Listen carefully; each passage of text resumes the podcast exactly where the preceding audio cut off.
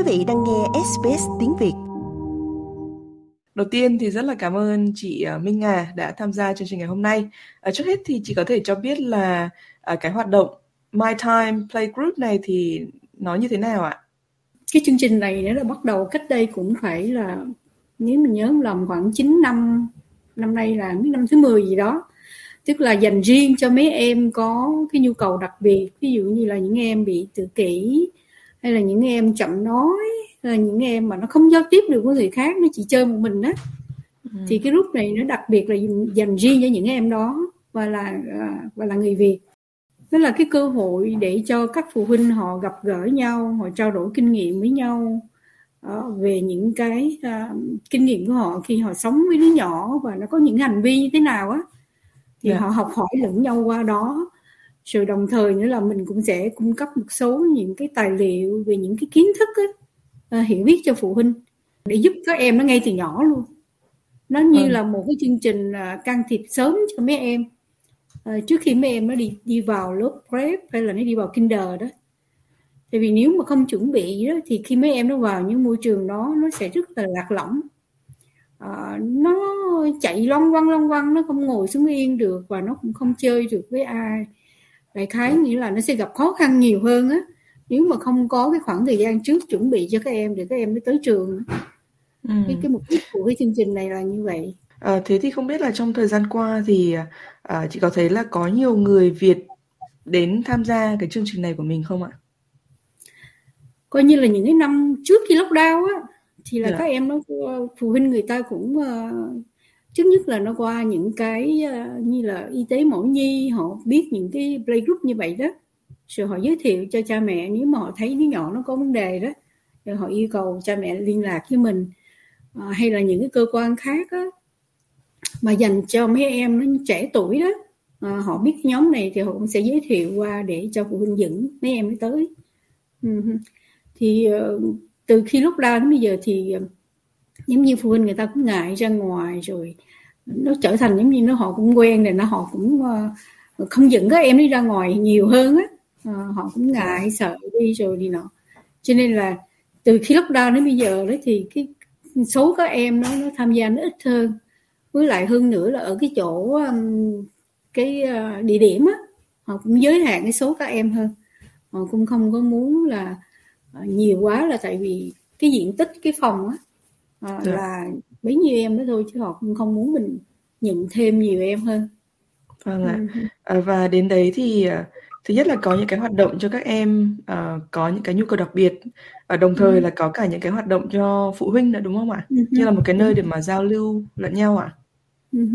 À, ví dụ như là các phụ huynh người ta có thắc mắc cái gì uh, mình trả lời được thì trả lời không thôi thì mình cũng sẽ tìm những cái tài liệu á uh, để có thể hướng dẫn cho các các phụ huynh bình thường á là họ thắc mắc những cái về hành vi của các em hay là về giấc ngủ của các em hay là về cái chuyện các em nó ăn uống như thế nào. Rồi cái cách các em nó chơi với những cái đứa khác giúp cho nó làm sao để khá là chung quanh về cái đời sống hàng ngày của các em á. Yeah. uh, sao tập cho mấy em nó có thể đi uh, uh, toilet một mình được. À, những cái cụ thể trong đời sống như vậy mà nhiều khi đối với mấy em này đó phụ huynh à, nếu mà không biết cách đó thì cũng không biết làm sao để giúp cho tụi nó được. Ừ. Ừ. thì uh, chị quan sát thấy thì cái điều gì là quan trọng nhất uh, để mà chuẩn bị cho các em khi mà các em mới bước vào cái ngôi môi trường đi học ạ? Đối với em này đó thì mình nghĩ rằng là cái cách mà quan trọng nhất đó là làm sao để giúp cho các em nó tập cho mấy em nó có cái thói quen để nó có thể ngồi xuống được. Là một cả một vấn đề. Nếu mà không có chuẩn bị nhiều khi vào môi trường đó mấy em nó sẽ không ngồi yên được khó lắm nó sẽ chạy lông quăng lông quăng trong lớp vậy thôi. Thì khi nó tới cái playgroup nó cũng vậy á. Nó muốn khám ừ. lạ ở chỗ á. Nó khám phá đó. Nó cứ chạy tới góc này chạy tới kia chạy vòng vòng như vậy. Thì mình để cho vài tuần cho mấy em nó quen cái môi trường á. Sau đó ừ. từ từ nó đưa những cái activity những cái hoạt động ra nó và khi mấy em nó ngồi xuống rồi cùng với phụ huynh đó hướng dẫn cho phụ huynh để phụ huynh có thể cùng chơi với các em qua những cái đồ chơi đó.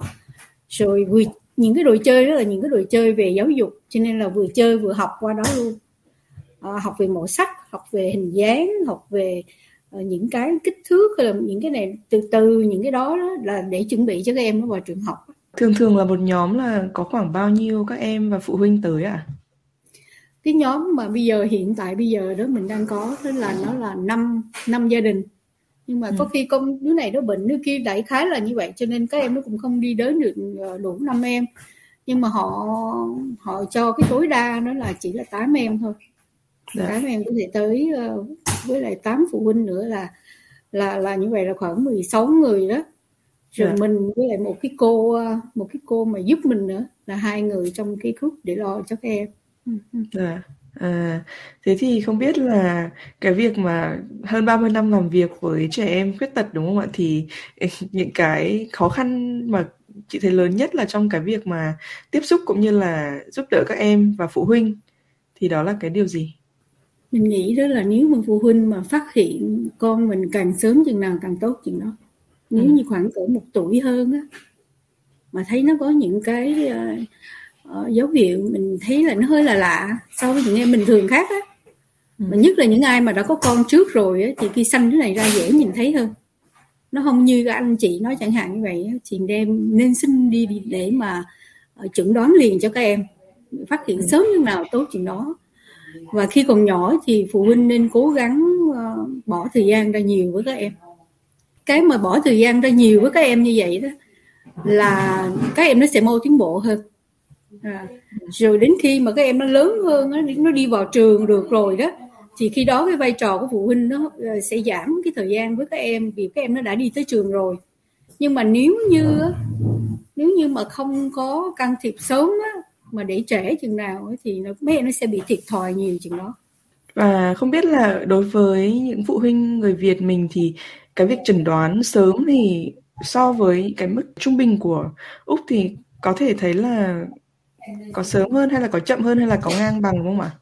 Từ khi mình làm việc trong lĩnh vực này đến bây giờ mình thấy hiện bây giờ thì phụ huynh có lẽ là có cái hiểu biết nhiều hơn á ờ, so dạ. với lại thời gian khi mình mới bắt đầu vào làm việc trong lĩnh vực này.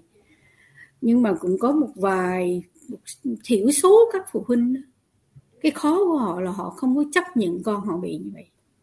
Ừ. Ừ, họ nghĩ là nó còn nhỏ mà chưa thế này chưa thế kia họ chưa có nghĩa là không có dám nhìn nhận cái sự thật á và dạ. mình nghĩ là cái điều này nó rất là thiệt hại cho mấy em về sau này đó là nếu mà mình phát hiện sớm giúp các em sớm thì nó phát triển tốt hơn thì mình dạ. bị đỡ mất cái thời gian hơn cho các em mà ừ. nếu mà để nó lớn hơn nữa rồi á, mà phát hiện ra đó thì mình thấy rằng là nó mất đi cả một cái thời gian dài hồi nó còn nhỏ đó để mà ừ. có thể uh, giúp cho nó phát triển đó nó mất đi thời gian đó như vậy thì đến khi lớn mà can thiệp vô thì mình thấy nó cũng khó hơn ừ, khó hơn cho các em mà nó giống như rằng là nó không có đòi hỏi thời gian lại còn phải nhiều hơn như vậy mà những cái hành vi những cái này nọ đó nếu mà mấy em nó đã thành một cái thói quen rồi đó thì rất là dạ. khó sửa ờ, mình muốn nhắc nhở đến cái vai trò của phụ huynh. Ừ. ờ, rất là quan trọng trong cái vấn đề giúp cho các em nó phát triển đó mặc dù là bên cạnh nó có những nhà chuyên môn uh, về uh, speech hay là về OT uh, occupational therapy có nghĩa là về ngôn ngữ về vận động này đó có những nhà chuyên môn để giúp cho các em. Nhưng mà vai trò của phụ huynh vẫn là chính uh, phụ huynh nếu mà chỉ nghĩ rằng là ờ, mình không có chuyên môn mình không dạy các em được rồi giao hoàn toàn cho những nhà chuyên môn khác á ờ, thì đó là một cái một cái hiểu biết như vậy nó cũng rất là sai lầm là vì những nhà chuyên môn họ chỉ làm việc được với mấy em đó. Cao lắm đó nếu mà họ có cái phân định nó nhiều á cao lắm là một tuần á là được 45 phút thôi. Nghĩa là còn suốt những cái khoảng thời gian còn lại đó là người người mẹ Ờ, cha mẹ là những người mà bên cạnh các em nhiều giờ nhất và những khi mà nhiều giờ như vậy á, thì mình lợi dụng tận dụng cái thời gian ở bên cạnh các em để có thể giúp cho các em á. còn nếu như mà coi như là mình phải học lại những cái phương pháp từ những nhà chuyên môn đó để có thể mỗi ngày mỗi ngày dạy các em theo như là cái sự hướng dẫn của những nhà chuyên môn thì mấy em nó mới tiến bộ được còn nếu mà tuần tới gặp một lần hay là hai tuần mới gặp một lần như vậy đó mấy em nó cần là cần cái sự lặp đi lặp lại đó nhiều chừng nào tốt chừng đó thì nó mới vô đầu nó được. Ừ. còn nếu một tuần gặp một lần mà 45 phút như vậy đó, thì nó cũng không đủ thời gian để có thể giúp cho các em nó nhớ hay là nó phải cái này nó giống như làm sao để nó trở thành một cái phản xạ cho nó đó.